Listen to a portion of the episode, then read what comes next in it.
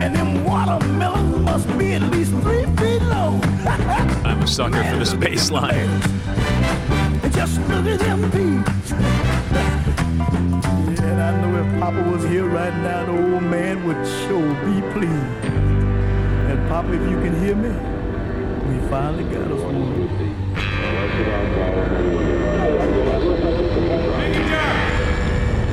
You're welcome, Neil.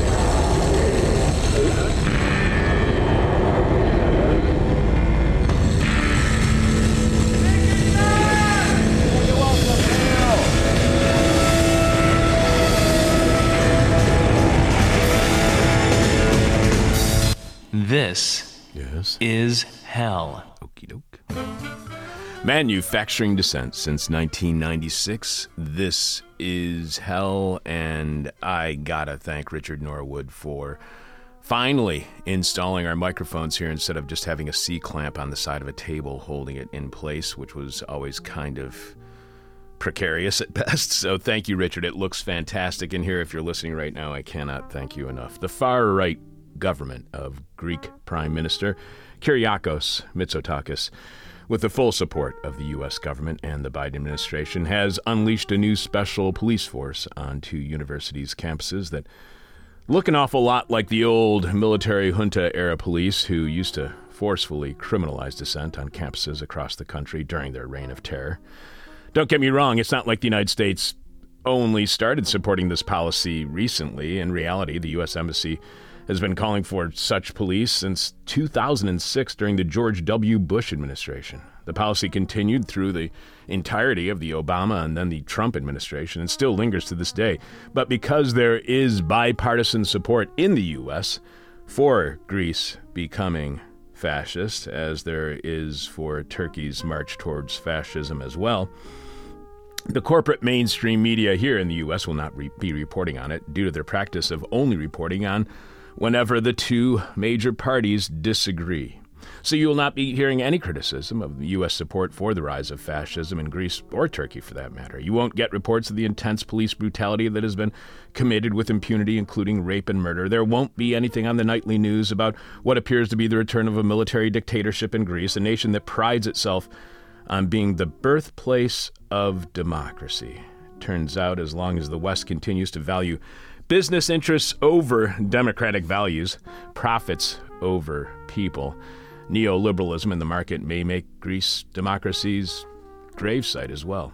In a few, we will be speaking with Giulio D'Errico, co author of the Roar magazine article, Resisting Greece's Rapid Descent into Authoritarianism.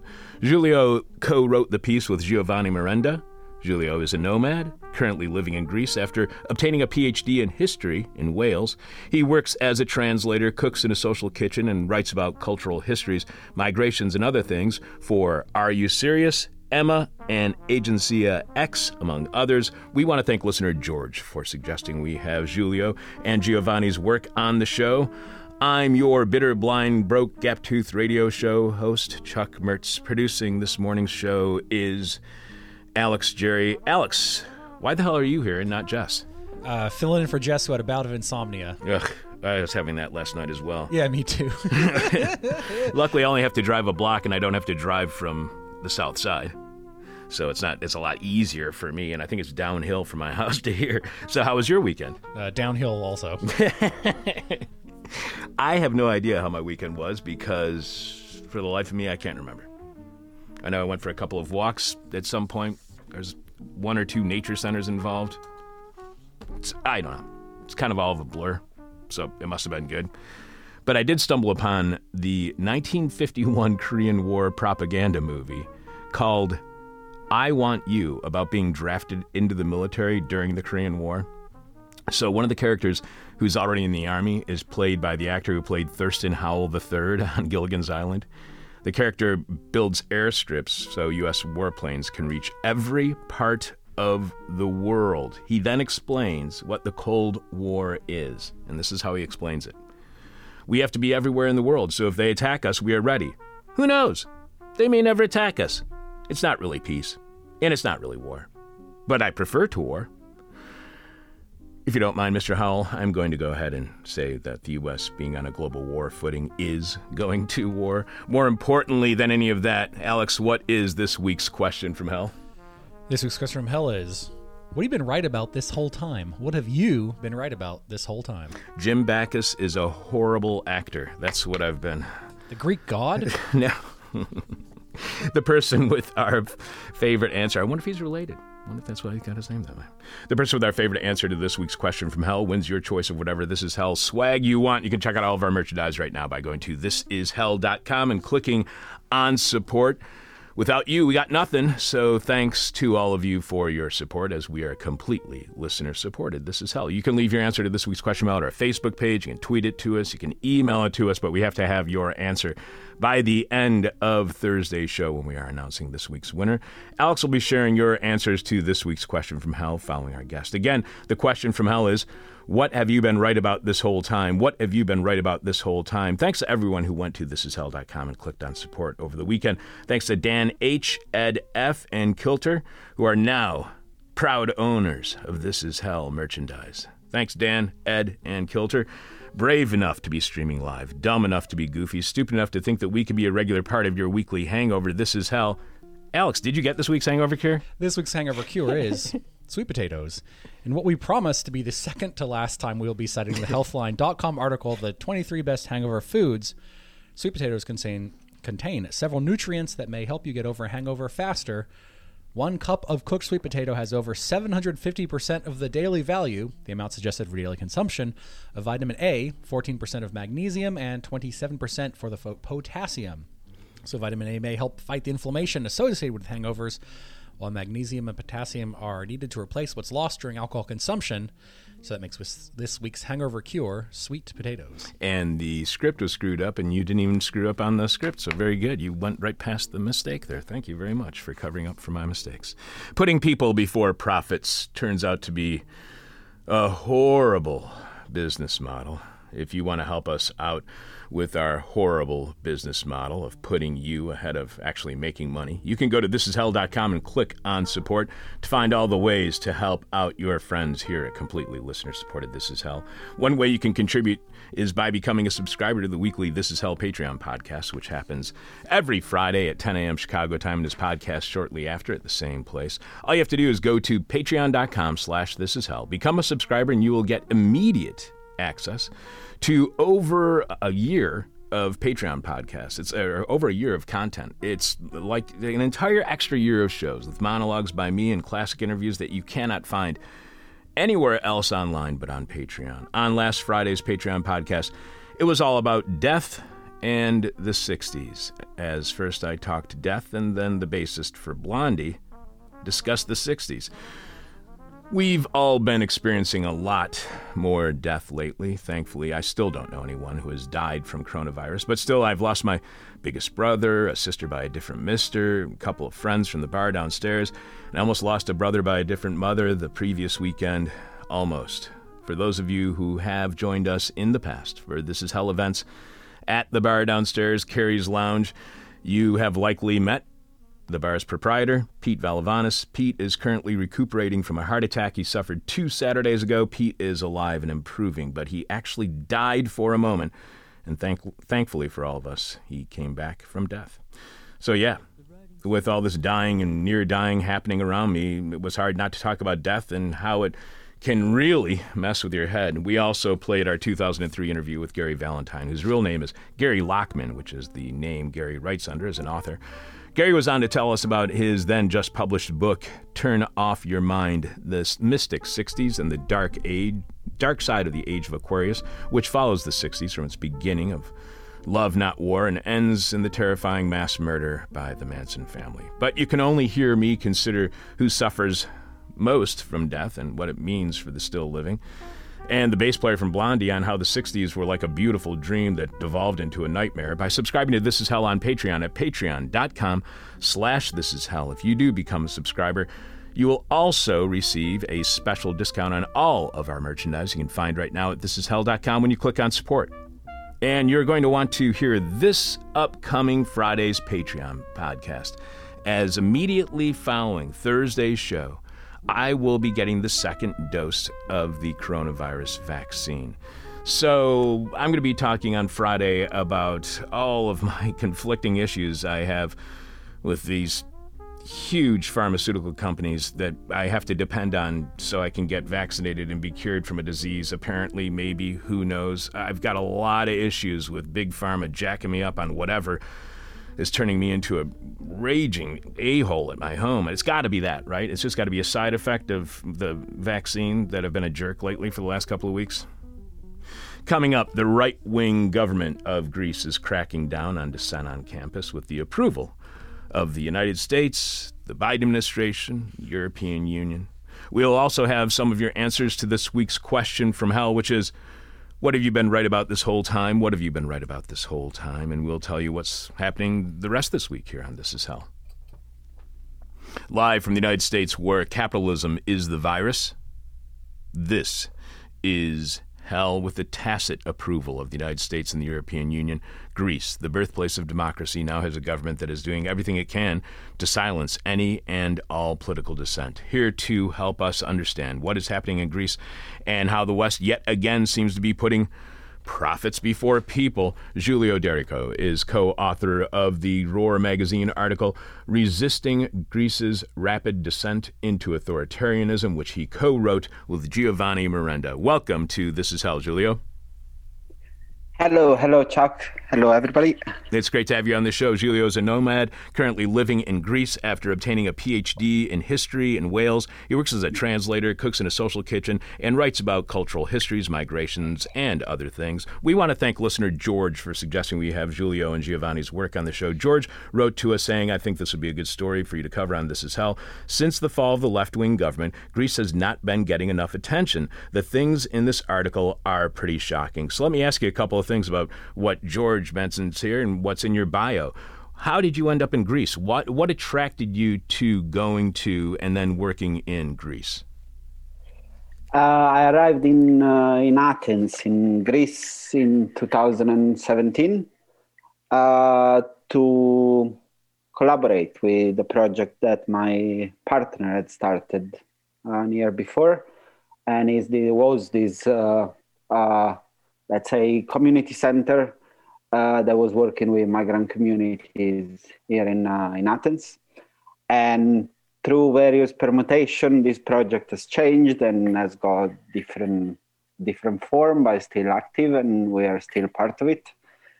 And that's the social kitchen I'm cooking sometimes. So you went. So you came to help with the originally with the migration situation. Yes. Uh, and then George says here, and he's right about this since the fall of the left wing government, Greece has not been getting enough attention. Why do you think Greece is no longer on the international media's radar? I mean, when uh, Tsipras was in power and uh, Varoufakis was trying to change the situation with debt in Greece, it was on the nightly news every night. What why what explains to you this shift to the far right in Greece not getting any international attention? Well, I think that um, the government of Mitsotakis has been very good at like uh, portraying itself as this very moderate right wing uh, government that was like one of the main things the Mitsotakis kept saying was that it would bring Greece against in the mainstream of Europe. And and we are seeing what that means I think, in this last year and a half, and is not is not nice. So I think part of this has been that he had the approval of most of the liberal authorities in Europe. And since then, very little has been said on everything that has been happening here. And both on the migrant so called crisis, the refugee crisis that has been going on for the last five years and according to international news is actually over. And as well for all the illiberal policies and like this very dark turn that greece is taking with repression with series of policy policies that are curtailing individual and collective freedom and workers rights and students rights. And yeah So I think has been quite a difficult few years. To uh, to what degree do you think Mitsotakis has any success at actually portraying himself as a moderate? Do people do he does he have a lot of support from people because they actually believe that this is being a moderate? Um, I mean, I think he had some uh, degree of success at the beginning, at the, during the uh, running up to the general election in 2019, and part of the reason he won it was because uh, the what Syriza, what Tsipras and Syriza, so the left wing was doing was actually just, uh, you know, a different way of like accepting austerity policies for the last four years, especially after uh, since after 2015. So when the referendum for staying in Europe and uh, the failing of Tsipras to uh, negotiate the the debt with the troika and with Europe, and so uh, this kind of like paved the way for the arrival of uh, Mitsotakis and this new Neo Demokratia government. But by now the mask is off. There is no anymore an idea of being a, a, a moderate government. government and especially in the history of Greece, if you want, also like the relationship from with Neo Demokratia, that has been the right wing party since the end of the dictatorship in 1974, with the far right, with the fascist elements in Greece, has always been quite ambiguous. And with the disbandment and of uh, Golden Dawn last year, and already in the past few years, um, Neo Demokratia had, has taken in a lot of the rhetorics and the discourse of the far right, and especially these men for all the social movement and political movements in the country. They've been described that as uh, dust to be cleaned from the from the countries, and we've seen how what what that means. And for migrants or like fostering these very racist and xenophobic policies uh, against people on the move, refugees, asylum seeker, migrants, uh, however you want to call them. So was Mitsotakis was he lying about being a moderate? Did he misrepresent himself during his campaign or is it that moderation tends to lean towards right wing politics?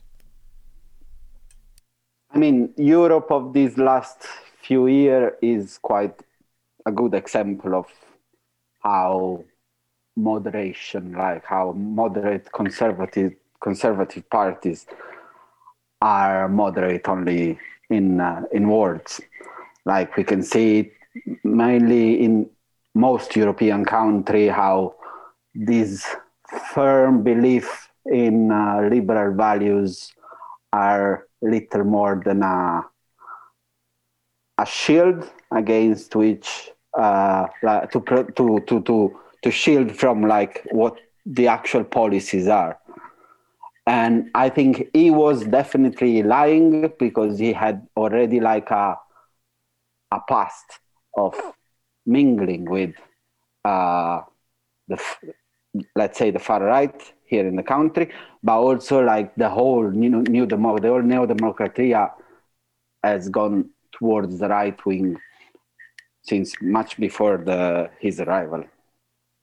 You point out that in the last few months, the ghost of the junta has often been invoked. This became clear in February when the Parliament passed a university reform bill which established the University Institutions Protection Team, a special police force presiding over university campuses 24 7. This is the last step in the tightening of spaces for freedom, a long-time request of the United States Embassy in Athens, as shown by leaked cables dating back to 2006.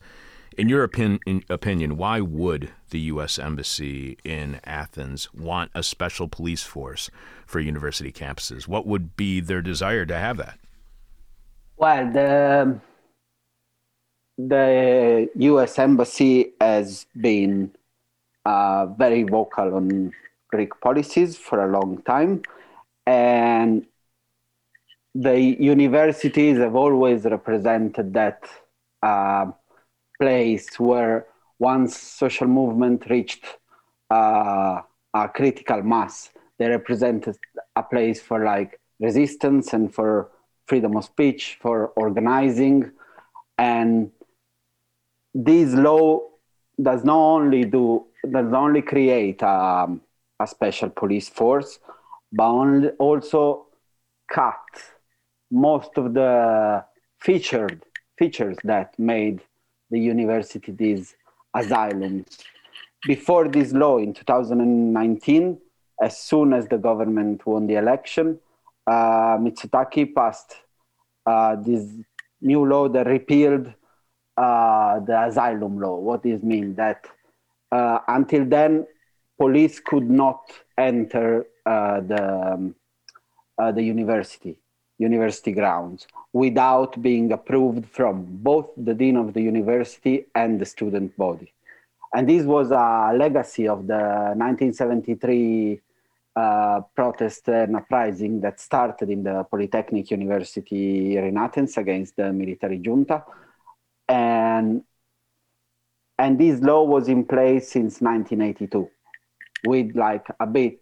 It was already been repealed once in 2011, but then was put back in place again. But uh, this was the first step in like curtailing this idea that university are a safe safe space for uh, resisting uh, the government, the government policies.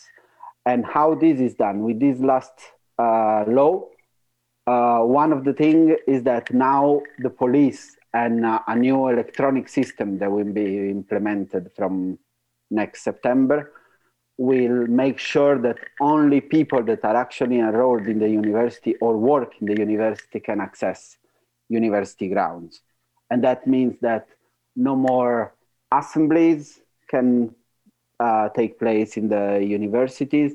There no more political movement can see the university as a safe place to discuss, to organize. And these also touch the activities of the students because with this law, uh, there are some, uh, how can I explain? In Greece, uh, people could study for uh, as long as they wanted. And now instead there is like a, series of that, measures that uh, reduce the number of students in general, attacking exactly the students that are uh, staying in university too long. That means students that work while they studies. And also students, uh, it will be more difficult to access university after high school. So where uh, where yeah. where can uh, where can the opposition right now? Where can it organize and protest? If it can't organize on university campuses, and university campuses have played such a role in dissent in the past in Greece, where can protests go now? Eh, that's a good question. I mean, there is this law that passed in uh, in February has started a big wave of protests and in Thessaloniki, in Athens, in Patra, in uh, in Crete, more or less wherever there, is, there was a, a large campus, a university, there have been uh, big protests with buildings being occupied, and and this kind of also started a new wave of protests that like intersected with other protests for uh, the police brutality and and um, for migrant solidarity. And people are organizing when they can in the streets. There are some recently, very recently, last week, uh, a new building has been uh, taken in the center of the city here in Athens by uh, Migrant Solidarity Collective. And people are just reinventing, in a way, uh, the the modalities, They're like adapting to a uh, a repression that is taking is taking new and much more scarier forms. So, uh, how much of a threat is student organizing to the government of Prime Minister Mitsotakis? Is I mean, I know that these uh, the ways in which he's trying to repress this dissent are brutal, but to what extent is he possibly correct that if he did allow student organizing and protests to continue, that they could topple his government? How precarious is his control of power? Uh, I think he has uh, gained quite a lot of consent of, of consensus in the first uh, since the beginning of the pandemic, but this is starting to change in the last couple of months. There are rumors of maybe coming elections after after the summer, and definitely uh, it is like the adding up of like police brutality that in its last few months have reached level unseen levels that were unseen before these attacks on university also the attack on like the hunger striker Koufontinas as and in this moment there is a big struggle within the health system in Athens that is at the verge of collapsing and the government has constantly failed to uh, invest in the in the health, health system here in the country, and now we're seeing in we're seeing what it means with the highest number of uh, the COVID epidemic since the beginning of the 2020, since March. Uh, and I think at the moment his position is a bit uh, unsteadier than before and obviously Corte like attacking all the um, all the resistance to the to the government and to the to its policies is the way this uh, Mitsotakis sees uh, as a defense for his for his future. You were just saying that the health system in Greece is on the verge of collapsing. And right now, you know, during the pandemic here in the States, it's had a huge impact on universities with many, you know, have students having far fewer uh, far fewer students are on campus. There's far fewer uh, teachers. There's more social distancing. The people are learning online. So, how have the pandemic and policing combined affected campus life? Is there even a student presence on campus? Because here in the United States, there isn't much of one. And it would seem, with a health system collapsing, with a pandemic going on, with the policing of university campuses, that the university would be kind of an empty place.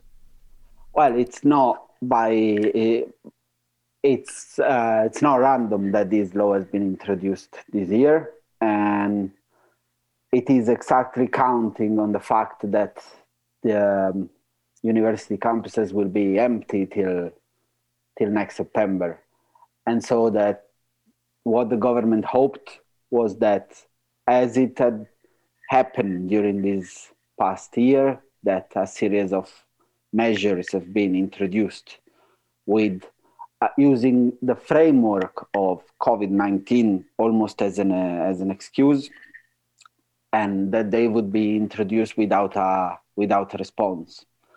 What has changed in these last few months is that even that even now the campuses are are closed students have taken to the to the street and have taken to to the very campuses to to protest even without like a um, in-person university activity going on. And you point out, uh, you describe how the result is a military occupation of universities, evidently considered a den of dangerous opposition. What can be said, what can be learned, and when and how to protest are now decided by people in uniform. You mentioned how you know this is a military occupation, but the, this is being done by police. So how do Greek police differ in any way from the military?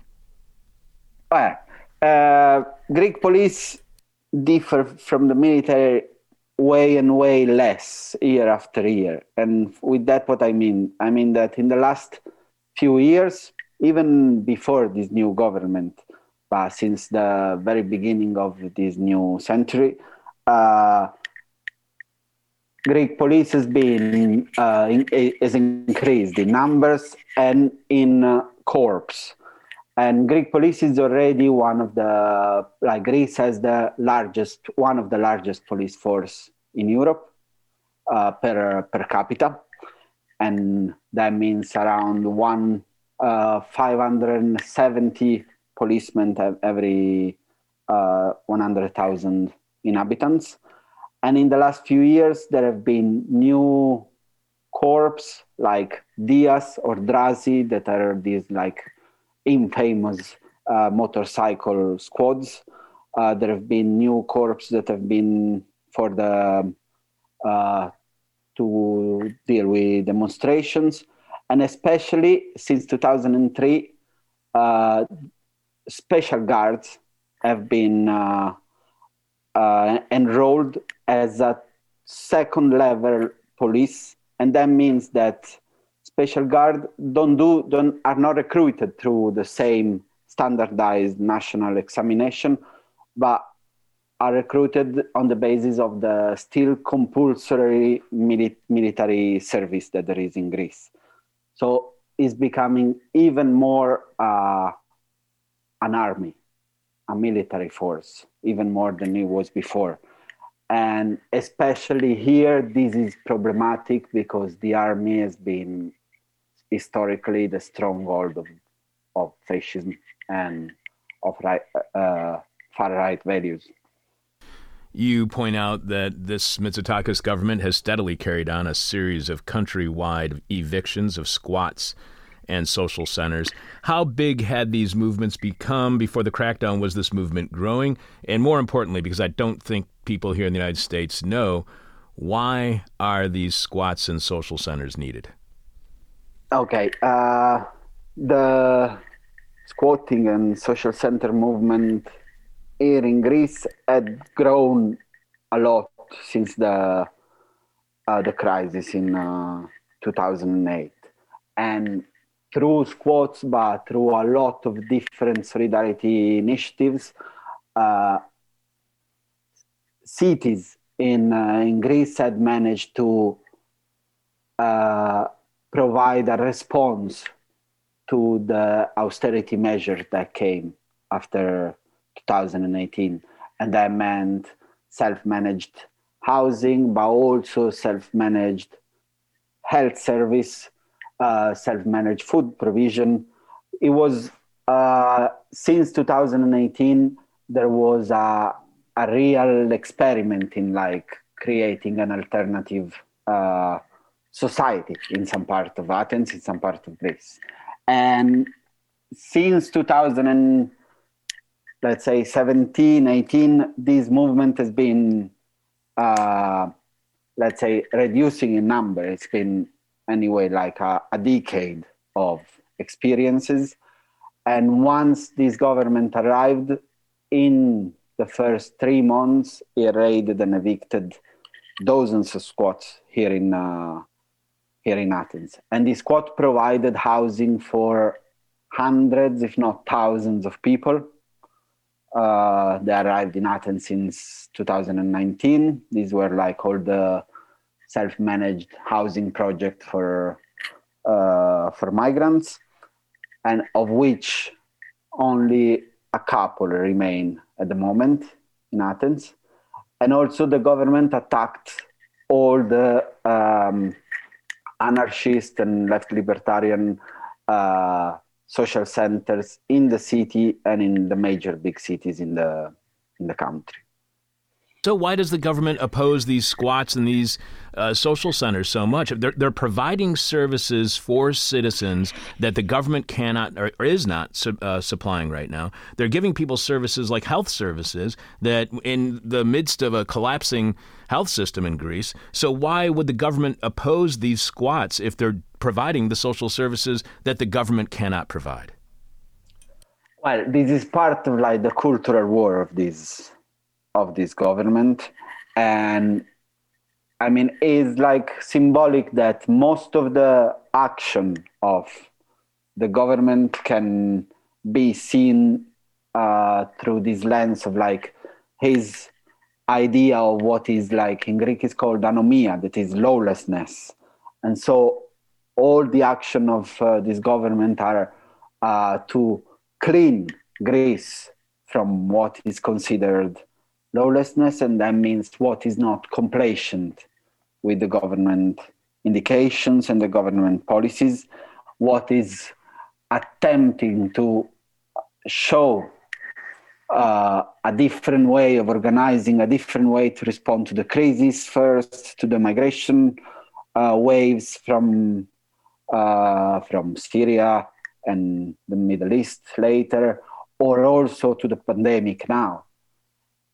And this has been like a very um, a strong part of like the actions and also of the electoral campaign of the of the government, like getting rid of the scam. Literally, that was part of the of the program. So you uh, write that on March 7th in the district of Nea Smyrni near Athens, one of the many incidents of unprovoked police violence took place. Mobility restrictions due to the pandemic are giving police free rein for abuse, spreading fear among the population. You touch on this a little bit in, uh, earlier, but how do mobility restrictions lead to abuse by police? Okay. Uh, uh just like to give some perspective, lockdown in uh, in Greece it's going on since the very beginning of November, and this is the second lockdown after the first in spring. And it means that people cannot leave their house if they don't send uh, an SMS to a state number explaining the reason why they leave the house. And individual movement is the more policed uh, part of the of the lockdown measures. And this is enforced.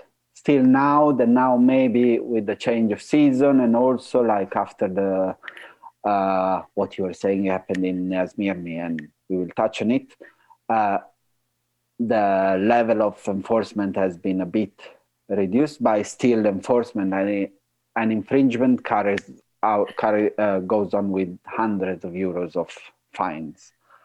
And, and this has created uh, a tabula rasa, like a, um, a big help for the police to carry on uh, checks all over the cities, all over town. And these checks are supposedly random, but as it happens not only here they are not. And obviously if you are not white you are targeted a lot more than if you are than, than if you are.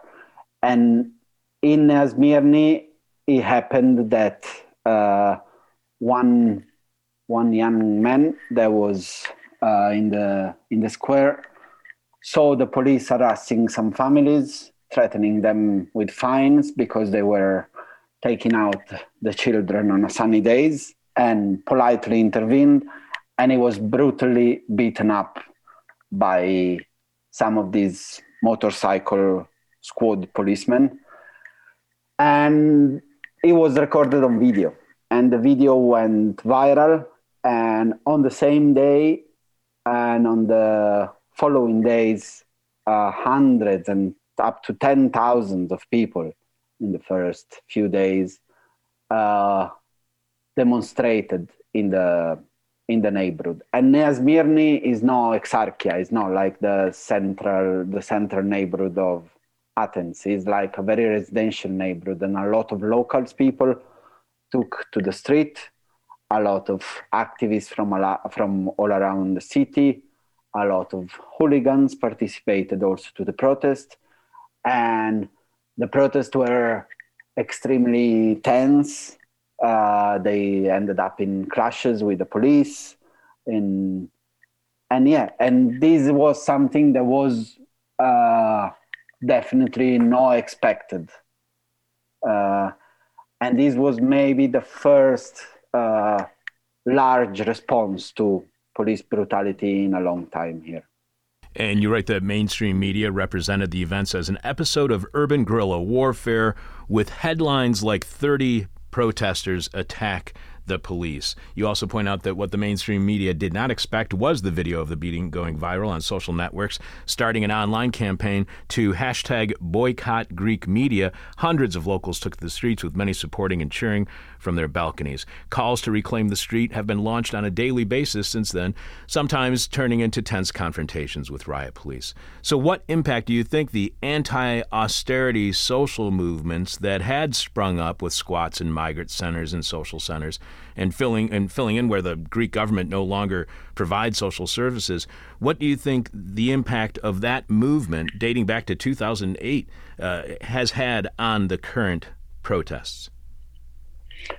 Well, the impact is strong. Like, it's strong, but it's also this last protest maybe uh, some symbolizes a kind of a change, uh, where it's not anymore like the uh, stronghold of that ten-year uh, movement to see the the to, to, to be the, the locus of the of the mobilization by its different is taking different forms. And for sure uh, this has been an important message also for the very greek activist that has been uh, you know doing thing and resisting to this in the past government in the last few years after a few months and a few years of like of reflux of of ebb of the movement. And especially the way in which these protests were portrayed by media is like the most clear example of the status of like media here in this country and with covid-19 uh, the situation has gone even worse because the government has taken uh, state tv under the direct control of the prime minister office and the government has handed out uh, millions of euros in um, uh, help for the pandemic to friendly media. And this has created uh, a number of internet press and tv channels uh, that only publish the version of the police or of the government for everything that happened in uh, in Greece.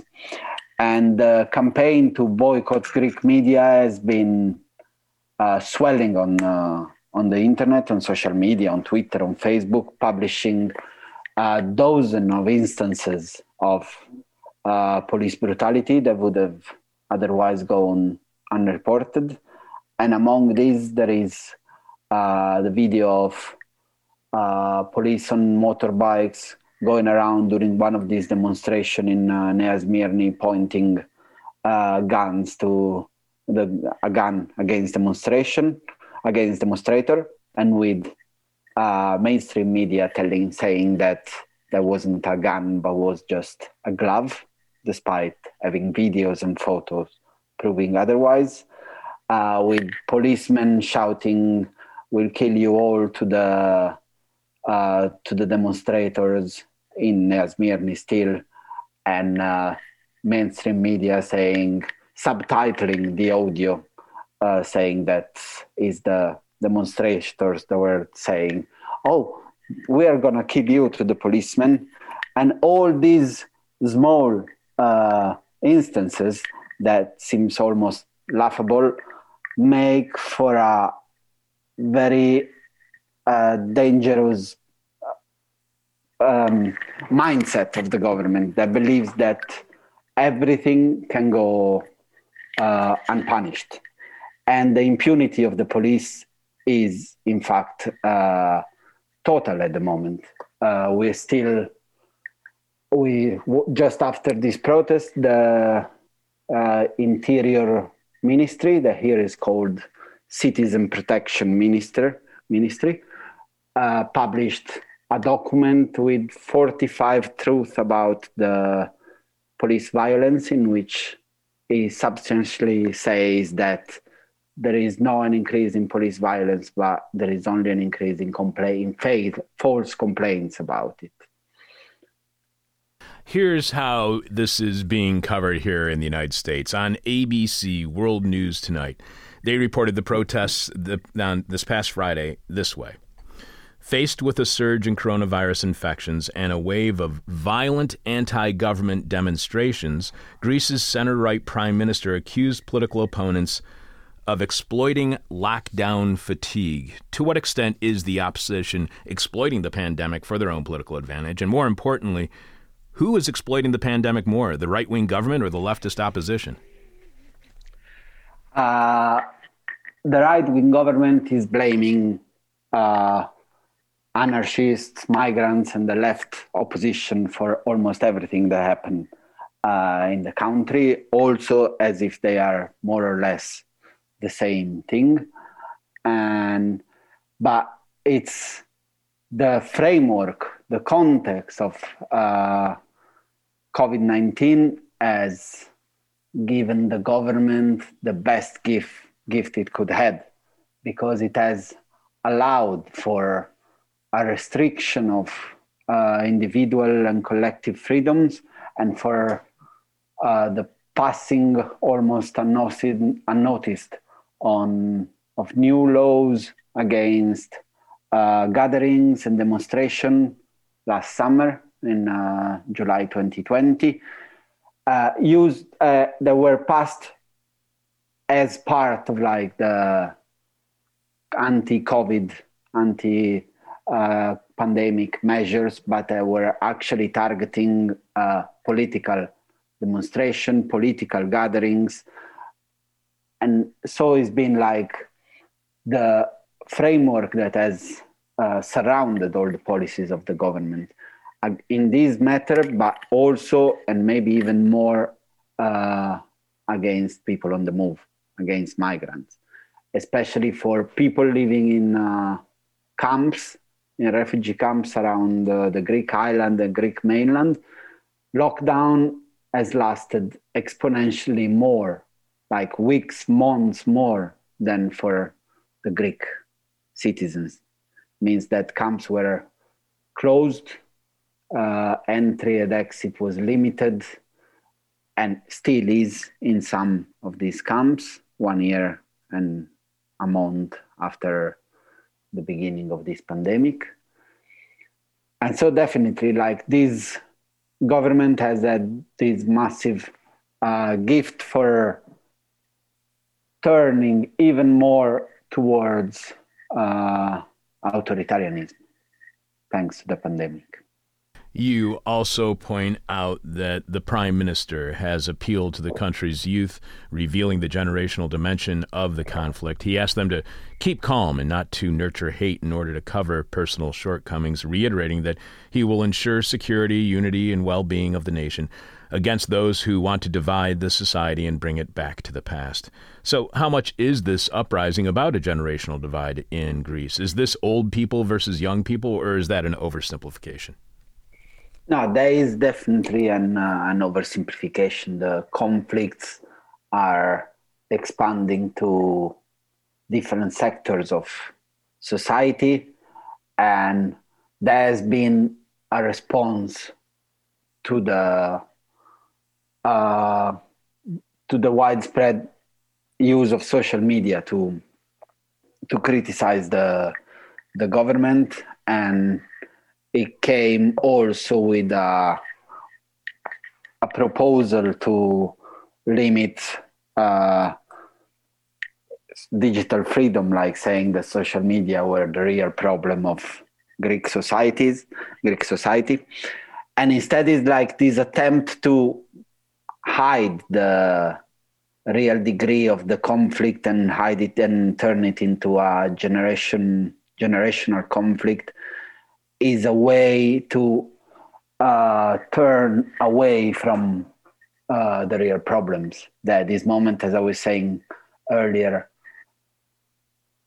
has extended to the health service, to uh, public transport, to a, a, series of different struggles that uh, are have been going on undercurrent for the last few months and few and year. You also move my microphone. Look at that. Uh, you mentioned a video from Disinfo Collective where a policeman is seen throwing a Molotov cocktail at demonstrators. Thanks to this, now the accusation of torture will be taken to the EU Commission. Has that moved forward, and have any other complaints been taken up with the EU? Uh, that hasn't moved forward, as usually these take these uh, complaints with EU institutions uh, take years and years. But there have been even more um, complaints also regarding the torture of Aris uh, Papa, Papa Zachar Rudakis uh, that has been uh, arrested during the demonstration in uh, and has been kidnapped for two days, taken into the central uh, headquarters of the police, beaten up, tortured, and threatened uh, with being thrown down from the from the 12th floor of the building. And there have been other reports of brutality and uh, violence, also sexual violence against one girl There was the same demonstration. And these uh, the reports keeps keeps coming out. There are groups like Disinfo that are doing uh, an amazing job at uh, responding to police version on the on these on these events, and other groups like uh, Forensic Architecture they are doing the same thing uh, regarding two killing that took place in uh, March last year on the uh, Greek-Turkish border, where two people have died, and they have demonstrated through months-long researches that have died from bullets that came from the Greek side of the border, and still Greek authorities brand these as Turkish propaganda and fake news.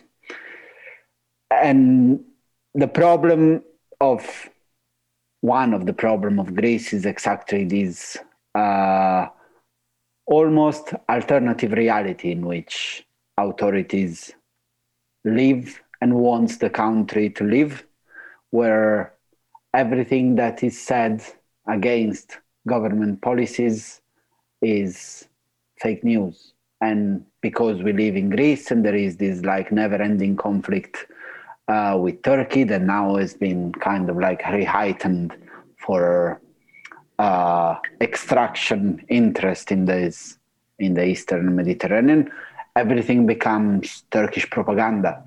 And this works for for migration and works for any protest or any voice that criticizes the the government of the of of the country.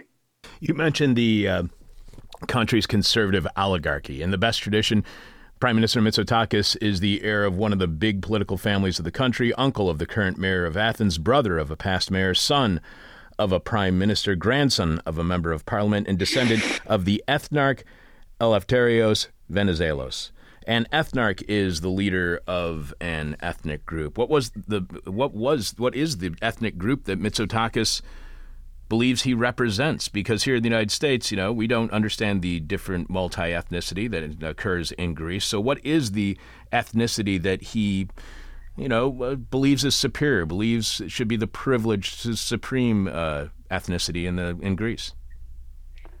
I mean, um, Greece, as uh, Southern Europe in general, is struggling to recognize uh, the transformation in uh, in the country's population that have taken place over the last decades now, and and so Mitsotakis represents that white man oligarchy uh, made of uh, the naval industry that here is like the most powerful, but everything is represented as an attack to the Greekness of the country. So to all these, these like now is a, a mythical tradition, a mythical uh, interpretation of like the history of what Greek, what Greece was and is, and this can be seen particularly in these last few weeks because on March 25, 25th, uh, Greece has celebrated the 200th anniversary of the Greek Revolution, and all the celebrations um, against like the revolution against the Ottoman Empire of 200 years ago turned into a revamping of xenophobic and anti-Turkish uh, sentiments. And it's kind of symbolic that the only um, celebration that was allowed in the city of Athens was a military uh, parade with dozens of aeroplanes going of like military planes going through the skies of the cities, tanks, and uh, armored cars going through the main roads till the center, and that was the only uh, the only uh, allowed celebration uh, of this kind. One last question for you. We have been speaking with Giulio D'Errico. He is co author of the Roar magazine article, Resisting Greece's Rapid Descent into Authoritarianism, which he co wrote with Giovanni Marenda. We want to thank listener George for suggesting we feature Giulio and Giovanni's work on the show. You can again find the article at Roar Magazine. One last question for you, Giulio. And as we do with all of our guests, our final question is what we call the question from hell, the question we may hate to ask, you may hate to answer, our audience may hate your response. Why do you believe the European Union tolerates a member moving toward, if not becoming, like a military junta? Because they didn't seem too happy to have a leftist government in power in Greece who wanted to renegotiate the country's debt. So, why is the EU, what does it tell you about the EU, when they don't seem to mind that a right wing government has taken uh, shape, that it is moving towards fascism, doesn't seem to mind to be working with Turkey and uh, in their fa- move towards fascism as well. What does that tell you about the European Union when they seem to tolerate fascism, but any step towards socialism seems like it will not be tolerated? Well, that tells me, and I think you should tell everybody that the European Union is a union that is built on uh, is built on right uh, on illiberal policies that the whole uh, defense of like European values has been shattered years and years ago. It's kind of like um, it's interesting to see like in 1969 when there was the junta here uh, the European Union through Greece. Uh, it wasn't the European Union, but like the predecessor of the European Union, threw Greece out of the European Council. It was called like that. This now will never happen. This will never happen because the European Union is able to point out uh, the failures in democracy in uh, member countries only if this country don't play a crucial role and is the case maybe of hungary that now has been reported to the european court of justice and uh, there are a series of measures being taken uh, against orban and uh, the government. But greece is playing such an important role especially in the migration policy of europe in the border policy of the continent that is what is linking the and maintaining the European Union together, that it will never ever uh, criticize the activities of the government and will, as it happen, as it's happening, will keep actually financing all of these activities and securing the consensus of all of Europe. Giulio, this is fantastic writing. I'm really glad that we had you on the show. Thanks to listener George for suggesting we have you and Giovanni's work on our show. Uh, this is, really is fantastic work, and our listeners should check out your article again at Roar Magazine called Resisting Greece's Rapid Descent into Authoritarianism. Thanks so much for being on our show. Well, thanks so much for having me. Take care.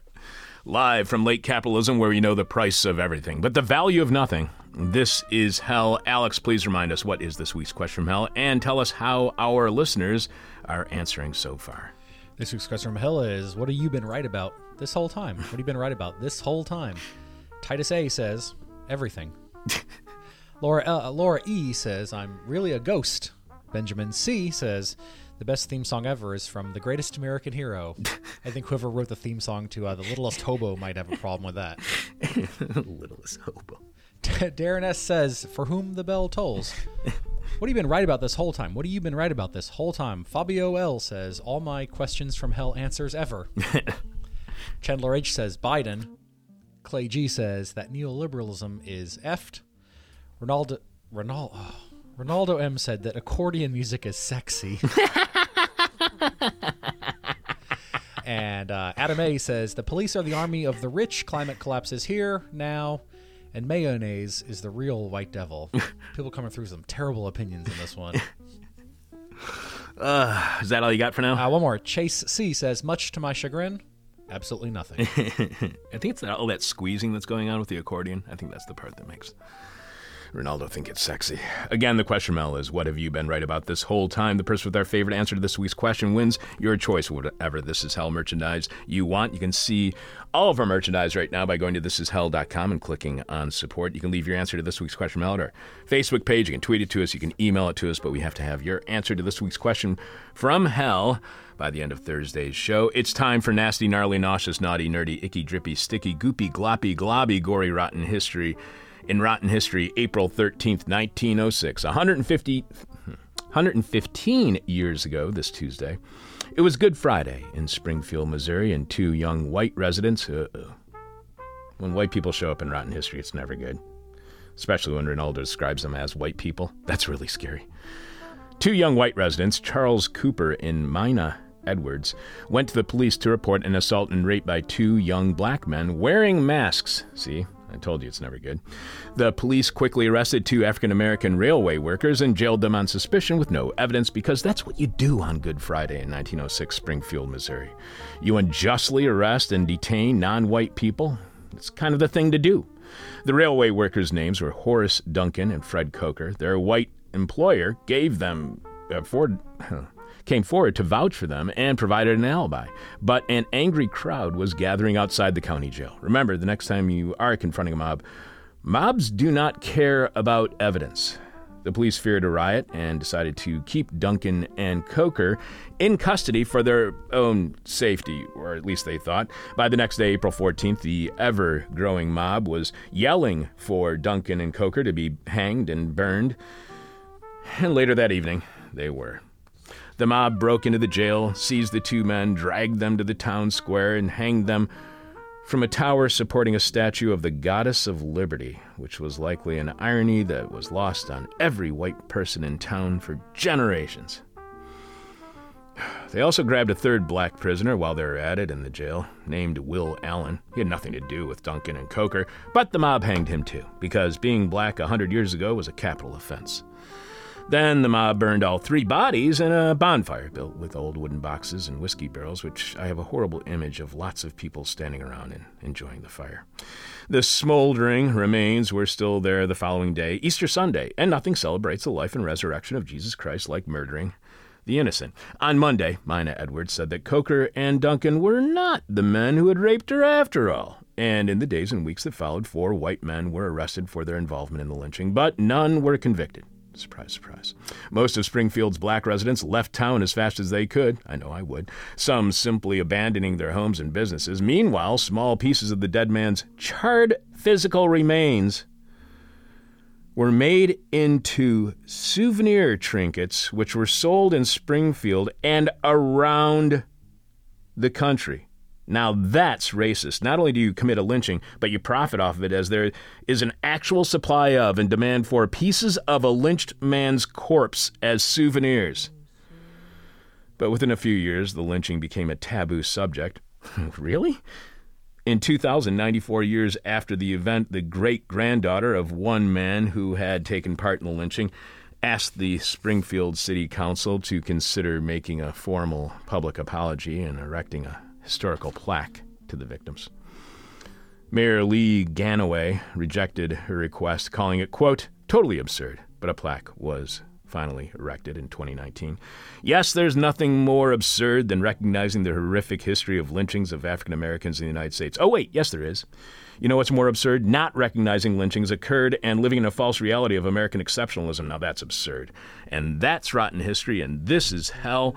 Alex, please tell us who is on tomorrow's Tuesday show, also beginning at 10 a.m. Central Time. Uh, real excited to have Kevin Waite, historian Kevin Waite, on to talk about his book that I've been looking forward to for a while from UNC Press called West of Slavery The Southern Dream of a Transcontinental Empire. Are you getting a cold? You sound like you got something going on there. Uh, yeah, I'm in the point where I uh, sneeze like 75 times a day from allergies. Oh, for the next really? Three months. That's what it is. Sorry about that. Testing the soundproofing in this room over here. Uh, and then on Wednesday? Wednesday, uh, Laleh Khalili will be back on the show. Really excited to uh, have her on talk about her Noema piece. I guess. Yeah, I'm- I'm guessing too. You, you say it confidently enough, people maybe won't look up how to actually pronounce it. It's got that little the little uh, line over the e. Yeah, Noema? long E. Yeah. Uh, talk about her piece, apocalyptic infrastructures for infrastructure infrastructure to serve the public and steward the world's air, water, and soil for future generations. It has to be planned through more open, egalitarian, environmentally militant processes. And Laleh was on our show back in May of last year. You might remember to being being on the show, talk about her book War and Trade: Shipping and Capitalism in the Arabian Peninsula, which we named as one of our favorite books to be featured here on This Is Hell in 2020. So you can go search on Khalili and you can find that interview as well because it really is fantastic. She's really great on it. And thanks to Robert for suggesting Laleh be back on our show. And what about on Thursdays? Uh, still working on it. Except we do have Jeff, correct? I believe so. Are we ever going to find out about that legal situation he was Uh, in? you can ask. Do you really want to open that can of worms? I'm your bitter, blind, broke, gap tooth radio show, podcast, live stream host, Chuck Mertz. Producing today's show is Alex Jerry. Thanks to Giulio. Alex, thanks to Richard Norwood for fixing this table. Thanks to Ronaldo Magaldi for rotten history. This week's hangover cure is sweet potatoes. We told you so. This is hell. My demon is on my butt. Ah. My demon talks to me in profanity like a sailor. And my demon tries to knock me down. And my demon tries to put me on a hell ride. Thank you for listening to This Is Hell. For more interview hell and to support the show, visit thisishell.com.